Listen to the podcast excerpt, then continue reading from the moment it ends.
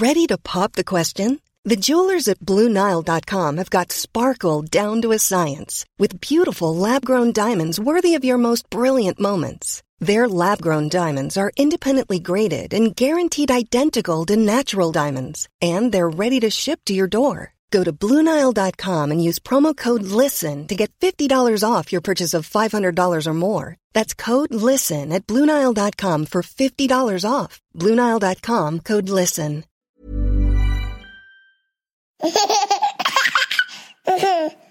ora, everybody. I'm Jordan, host of the Kiwi Birth Tales podcast. It's my hope that you find support and comfort in these stories, and I'm really looking forward to bringing you today's episode.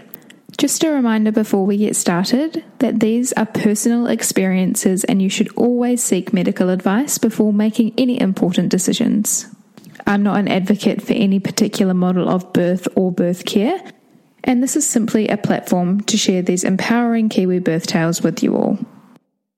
This episode of Kiwi Birth Tales is sponsored by New Edition. They're part of Green Group Collective. They create affordable essentials that are designed and made in New Zealand with non toxic materials, natural ingredients, and less packaging. Simpler for you, safer for baby, and kinder to our planet. The New Edition team have just launched their very first New Zealand designed and manufactured manual breast pump, as well as a sanitation range, which is also made in our homeland. The range includes a manual breast pump, which is super soft, comfortable, and effective. They use a higher than food grade silicone made from the same raw materials as medical supplies. Perfect for catching your letdown. The water based hand sanitizers are unique and they last on your hands for up to 24 hours. They only come off with friction, meaning you're protected after washing your hands and touching that supermarket trolley handle.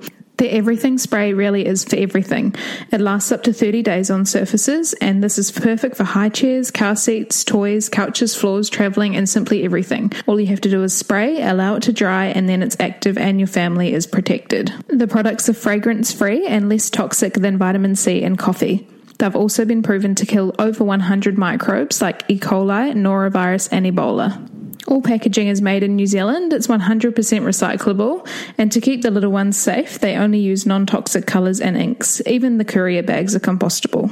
I'd really love for you to go and check New Edition out. You can find them in the link to the show notes down below, or you can also go onto the Kiwi Birth Tales Instagram where I'll post a bit about them in my story. And they've also kindly offered a giveaway to our followers. So go and have a look there.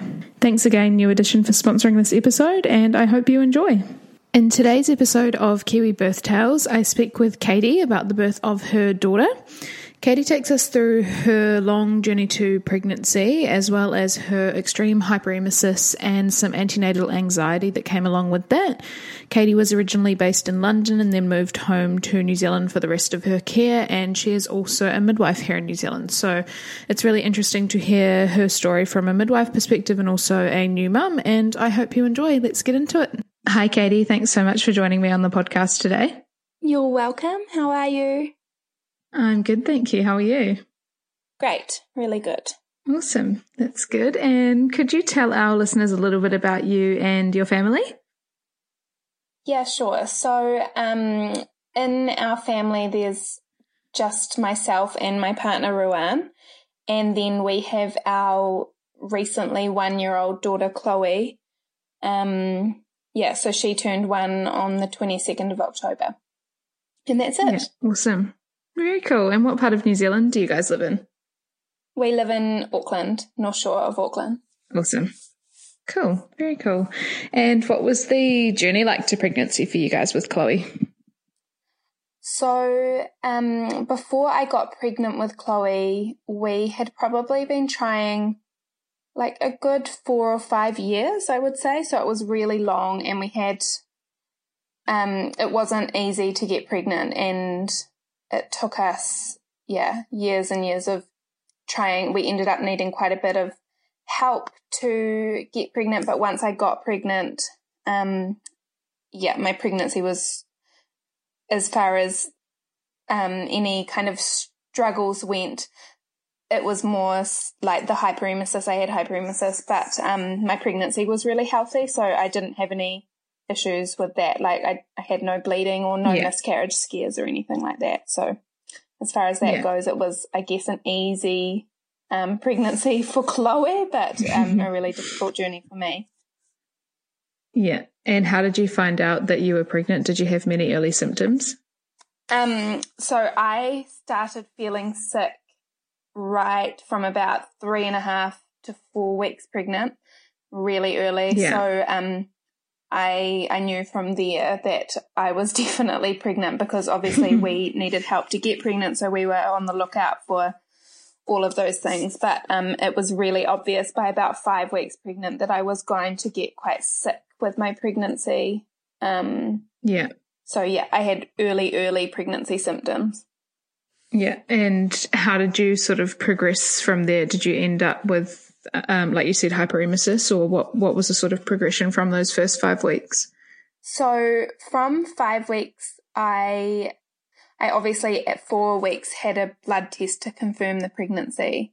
And then a week later yeah. had another blood test to show that the levels were climbing. And then, um, yeah, by five weeks I was vomiting and I needed to, so I was in New Zealand at that point, but, um, cause we had been over for a wedding and, um, we actually lived in London. So I had to fly back to London. Um, I think I oh, was oh, no. six and a half weeks pregnant. um, yeah. and really, really unwell. So I had to fly back to London and then kind of do the pregnancy or that early part very much on my own. So I was just sick day in, day out, um, right up until about 20 weeks pregnant. But oh, mostly till like the sickness was at its worst till about 17 or 18 weeks and then gradually got yeah. better. And did you find anything helped you sort of when you were feeling that sick or there just really was nothing? You just had to get through it? Um, look, like my headspace was terrible. So, um, it was kind of like a chicken and egg situation. I didn't know what came first, the nausea or the anxiety or the anxiety, then the nausea. So, yeah, um, yeah. But as it turned out, once my, at about 20 weeks when my nausea significantly lessened, I had almost no anxiety. So it was pretty clear from then that I, um, it wasn't an anxiety thing starting yeah. it, it was the nausea causing me to feel really anxious because I just didn't have like every every waking moment of my day. I was just horrifically sick. Like I remember mm-hmm. Ruan would go to work and I didn't have any friends or anything in London because we had only just moved there and then I got pregnant. Um, and he used to just, I was just, would just lie on the floor on a towel all day. And then he would just, he would come home, help me have a shower, put me to bed. And then it was just literally that every single day. Um, yeah. until I kind of got to the point where I was able to force myself to do a few things that included like going for a walk. I did lots of walking because that helped when I was feeling really nauseous. Um, yeah. And I went to, I did like a, quite a bit. I did a, um, like a maternal mental health counseling session once a week. Um, so nothing really helped. I also did acupuncture, but I think just the trying to help it helped. Yeah. if that makes sense. Yeah. Yeah. And were you under the care of a midwife or anything in London? Were you planning to give birth there? Yeah. So when I first got pregnant, I was intending to birth there, but um, I was quite like mentally unstable in that early part of my pregnancy because of how sick I was. So we made the decision yeah. then to um, come back to New Zealand to give birth. Yeah, and I thought that I would only cope if we came back to New Zealand, but you know, the further I got into my pregnancy and especially after when I was actually fine again, um, I, I realized that I would have coped in London, um, with, yeah, yeah. But um, we did decide to come back to New Zealand, so I switched from my midwifery care over there to a midwife over here. Yeah. And were there any major sort of differences that you noticed between the care over there and the care in New Zealand? Like dramatically different. So apart so apart from the fact that both the UK and New Zealand are midwife led countries for their maternity system, the differences are really vast. Like um you don't see the same midwife and you don't have an independent midwife, you have a midwife employed by the NHS. I was pretty lucky because I was under um, a more intensive care program. So because of how difficult I found it mentally, um, I was under a different team of midwives. So I actually did see the same midwife every appointment. Um, yeah.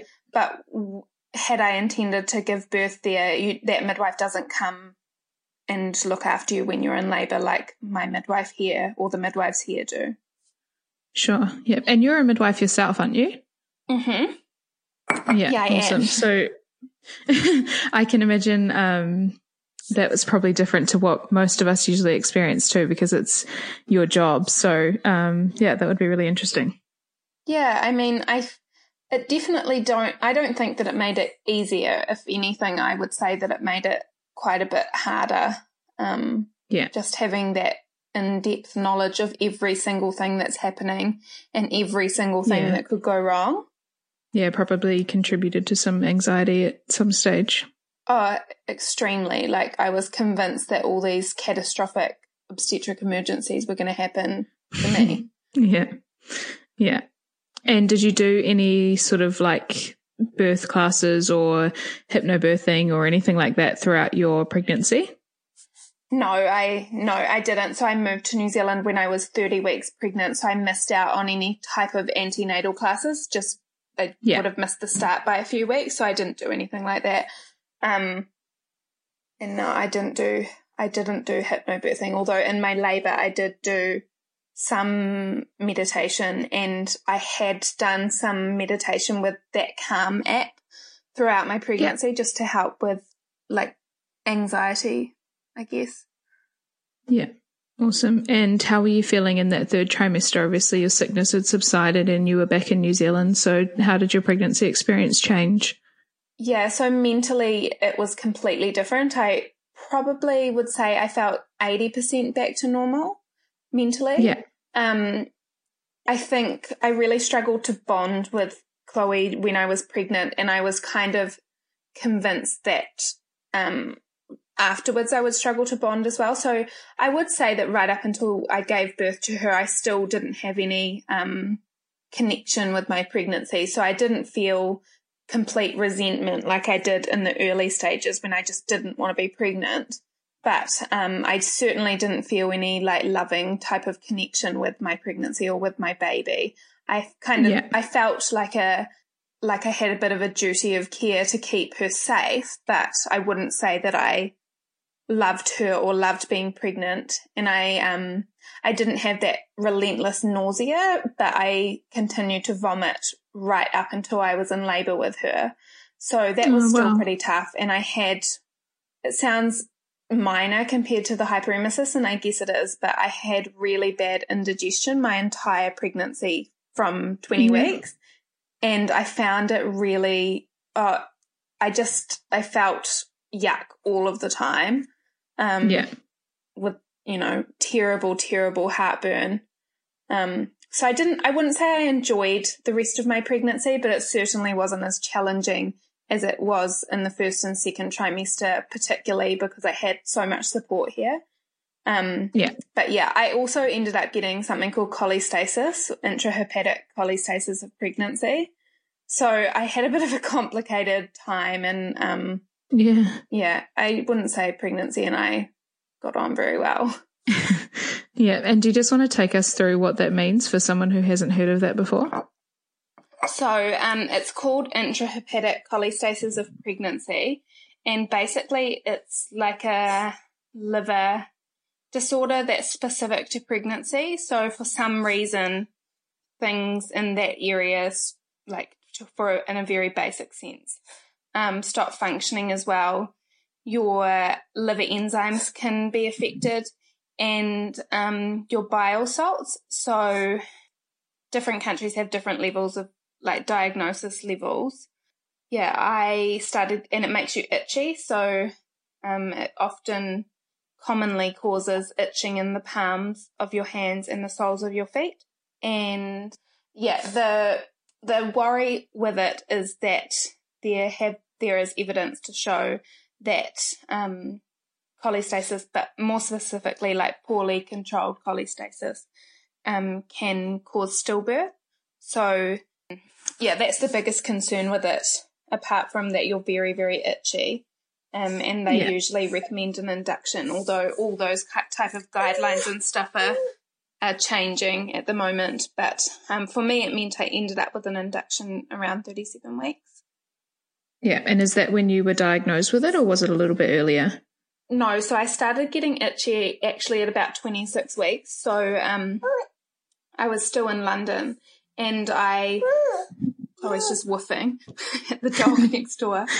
Um, yeah, so I was about 26 weeks when I first started getting itchy and I had two tests while I was in London, which both came back negative. But the thing about diagnosing it is that bile salt levels, which is what you use to diagnose it, um, are quite transient. Um, so we never caught it at a diagnostic level in London. And then we decided to actually stop testing for it while I was there because the management wouldn't be any different and they m- may have um, said I couldn't fly. So we decided Okay. pretty much because with my history as a midwife, I knew that I had cholestasis. Like I, I absolutely Yeah, knew that yeah. I had it, regardless of what my tests were coming back as. So we decided just to leave it until I got back to New Zealand, and then yeah, I think it was about thirty-one weeks that I got a positive bile salts test for it. Um, and I think at that point they were twenty-five for anyone that was in the know. So yeah, that was Yeah. my first over over the threshold bile salt reading, and I think it's Yeah. like over some countries it's over six, over ten, Right. over fifteen.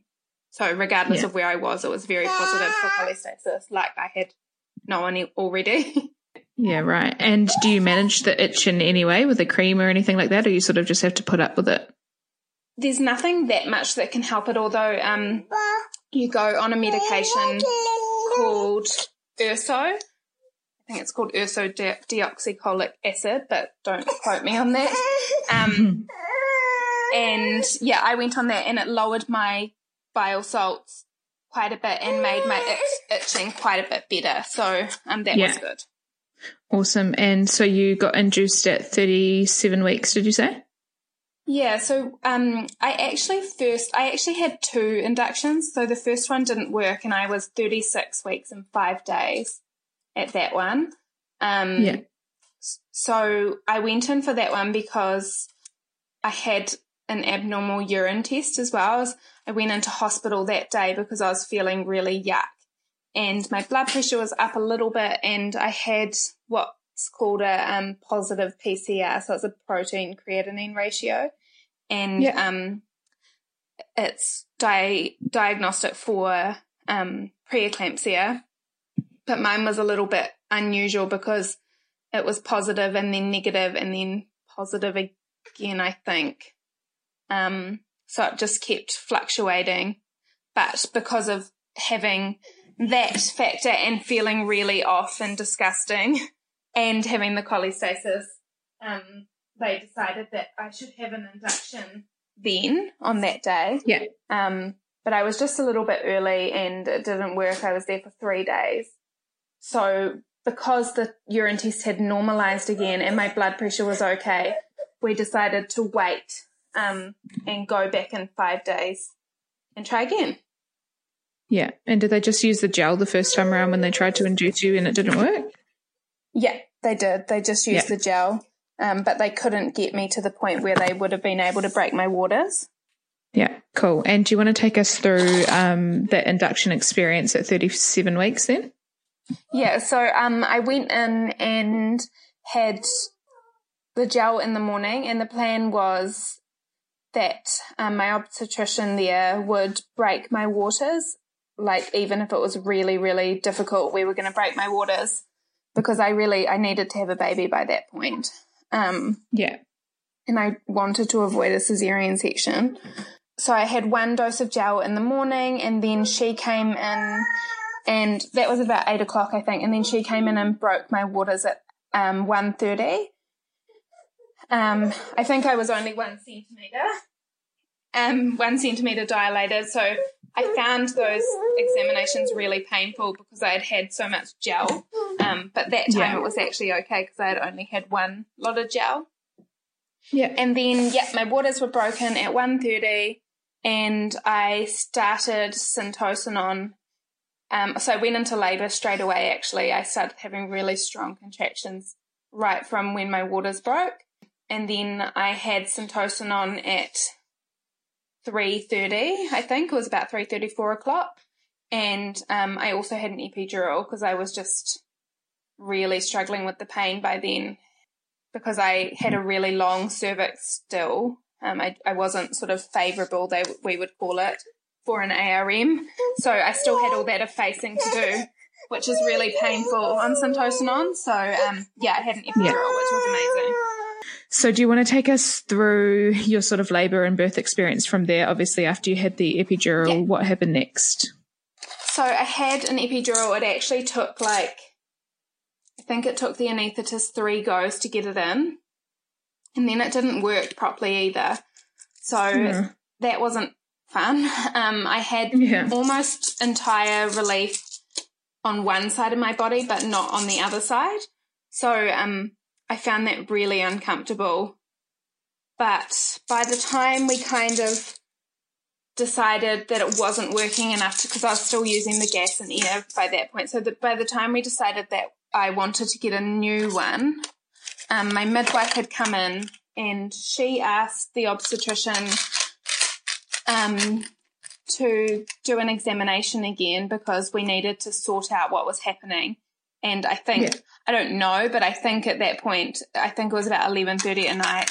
No, it wasn't because I had her at eleven thirty. It was about ten thirty at night, and I think the thinking was that Adele, my obstetrician, um, would, if if nothing had happened from when I was um, about three centimeters when I had the epidural put in, I think they were thinking that it might end up being a cesarean section, but um, yeah. Yeah. So the reason that Marty, my midwife, wanted to do an examination was because I was so uncomfortable again and she just wanted to get it sorted and see what the plan would be. And yeah. um, I actually turned out, it turned out that I was fully dilated. And that's why I was oh, so wow. uncomfortable. Like, just that horrific amount of pressure. Um, yeah. So yeah, at 10.30 I was fully and um, the baby's head was sitting, the baby being Chloe, was sitting right really low, which is why I was so sore and the epidural had pretty much stopped working.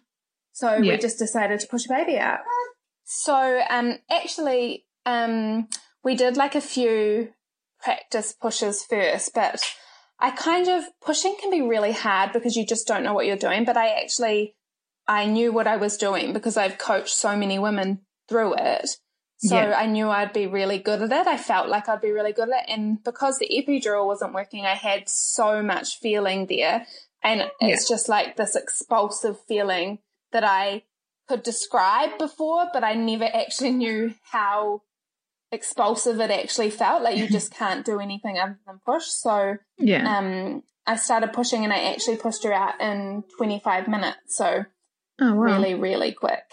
Um, yeah yeah, and that there was no, there were no complications or anything. I mean, um, at one point, I know that my midwife wanted to cut an episiotomy, but um, so she was trying to get me to stop pushing, but I, I literally could not, and yeah. the baby just flew out. and what position were you in? Were you on the bed or? Yeah, so I, I was semi reclined on the bed. I was lying down. Yeah.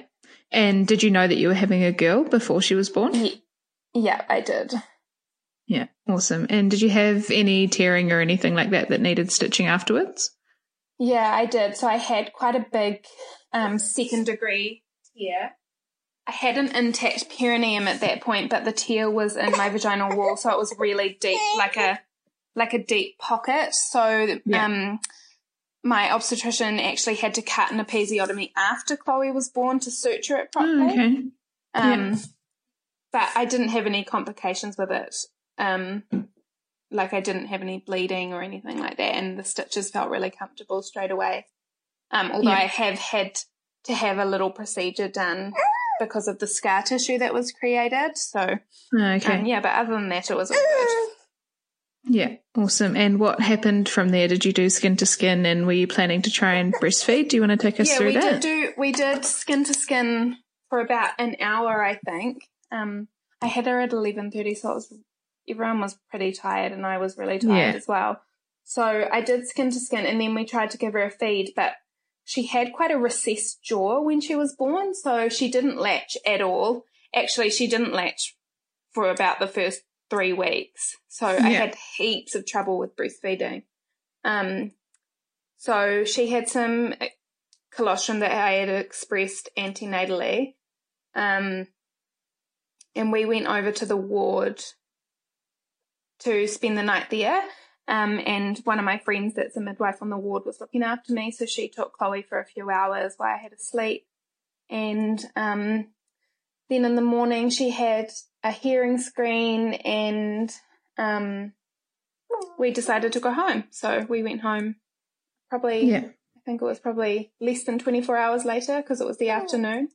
Awesome. And how did you feel sort of getting home and you've got your newborn baby? And I know you sort of mentioned that you were struggling to bond with her throughout your pregnancy. So did you feel like that changed immediately or was it a bit, bit of a slow sort of start? It was pretty much immediately. So I didn't like have this overwhelming bonding experience within the first kind of hour. Um, but I immediately, like, I think the first thing I said was, Oh my gosh, she's so cute. I want another one.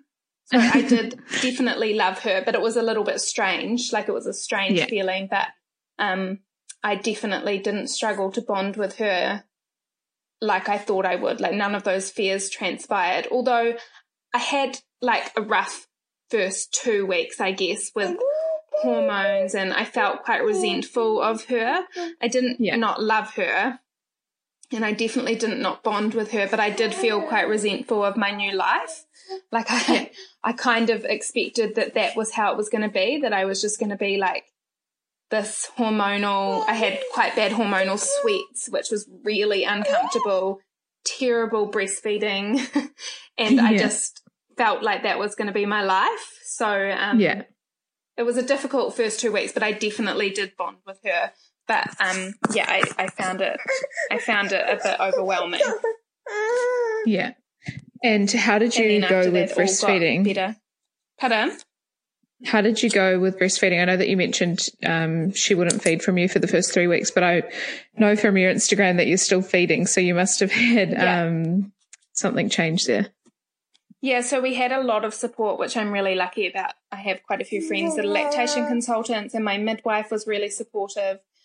Chloe had a posterior tongue tie, so she ended up having that cut twice.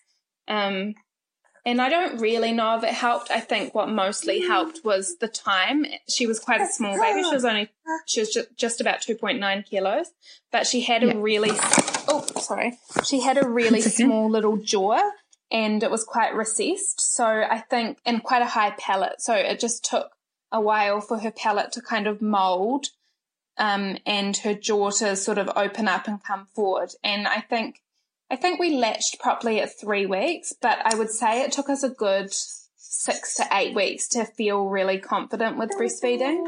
Um, Yeah. We used one of those Harkin nipple shields for at least the first four weeks. Yeah. And um, she was also topped up with some formula and some donor milk because my supply really suffered from not having her latch for those first few weeks. Like I didn't Yeah. lay down those prolactin receptors um, well, so I never had a full supply. Um, Yeah. But yeah, she's 12 months now and we're still feeding and there's, you would never ever guess that there was any trouble at the beginning. yeah. Awesome. And what was your physical recovery like from birth? Obviously, the stitches and just birthing in general. How long did you find it took to recover and sort of feel normal again? Well, I think because I had felt so disgusting in my pregnancy, as soon as I was not pregnant, I just felt amazing. yeah. Um, so the first like three days postpartum, I felt amazing, and then I started getting that really, really um, intense hormonal come down. Yeah. So I didn't really find it that enjoyable for the first two weeks, I guess. But after that, I felt really good and my body wasn't sore and I didn't have the itching and I didn't have the vomiting and I didn't have the reflux. so um, for me, the postpartum bit was really good. I wouldn't say that I had the easiest baby and I probably still don't. Um, yeah. But um, in terms of because I was comparing everything to how hard pregnancy was for me, I found it quite a lot easier. Awesome. And is there anything else that you'd like to share, sort of in regards to your birth story, or any any advice that you'd like to give to other mums out there? I think that's it. I mean, for us, the hardest bit after I had Chloe was certainly the breastfeeding.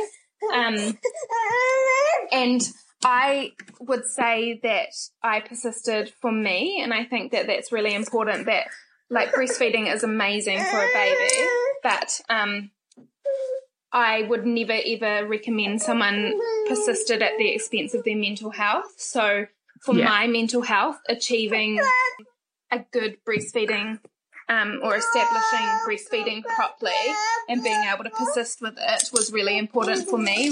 Like Coco really didn't care, and in fact, she actually preferred a bottle. We stuff we had to really um, work to to avoid her bottle preference that she developed. So yeah. um, yeah, for for Coco, she didn't care at all as long as she was fed. Um, but for me, I really wanted to breastfeed. So that's why I did it. And I think that's probably the most important thing that I would press the, you know, to mums that they shouldn't ever continue with something, um, yeah, at the expense of their own mental health. But if it's for them, um, that they want to, you know, put that, if that if achieving the breastfeeding is really important to them and and it actually improves their mental health, then um, you know, try and persist yeah. because it does get it does get better. But certainly, if you're doing it because you think that that's what you should do to be a good mum, but it's actually really harming you mentally, then um, then just don't do it. yeah, yeah. No, I think that's great advice. Thank you. Awesome. Well, thank you so much, Katie, for coming on the podcast and sharing your story with us today. I really appreciate it. And I know a lot of others will too. So thank you. Thanks so much for listening to this episode of the Kiwi Birth Tales podcast. I really hope you enjoyed it. I'd love to hear your feedback, so either leave a review on the podcast app that you're listening on or head to our Instagram at Kiwi Birth Tales and leave a comment there. If you're interested in sharing your birth tale, then please head to the Instagram page and use the email link to get in touch. Thanks again for listening. I really look forward to sharing the next episode with you. Hey, it's Paige DeSorbo from Giggly Squad. High quality fashion without the price tag? Say hello to Quince. I'm snagging high end essentials like cozy cashmere sweaters, sleek leather jackets, fine jewelry, and so much more. With Quince being 50 to 80% less than similar brands.